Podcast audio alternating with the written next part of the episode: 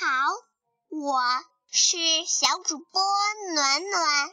好了，今天暖暖要给小朋友们讲一个非常短的小故事，我们来听一听吧。爷爷和小树。我家门口有一棵小树，冬天到了，爷爷给小树穿上暖和的衣裳。小树不冷了。夏天到了，小树给爷爷撑开绿色的小伞，爷爷不热了。好了，小朋友们，这讲了几个季节呀？是不是两个季节呢？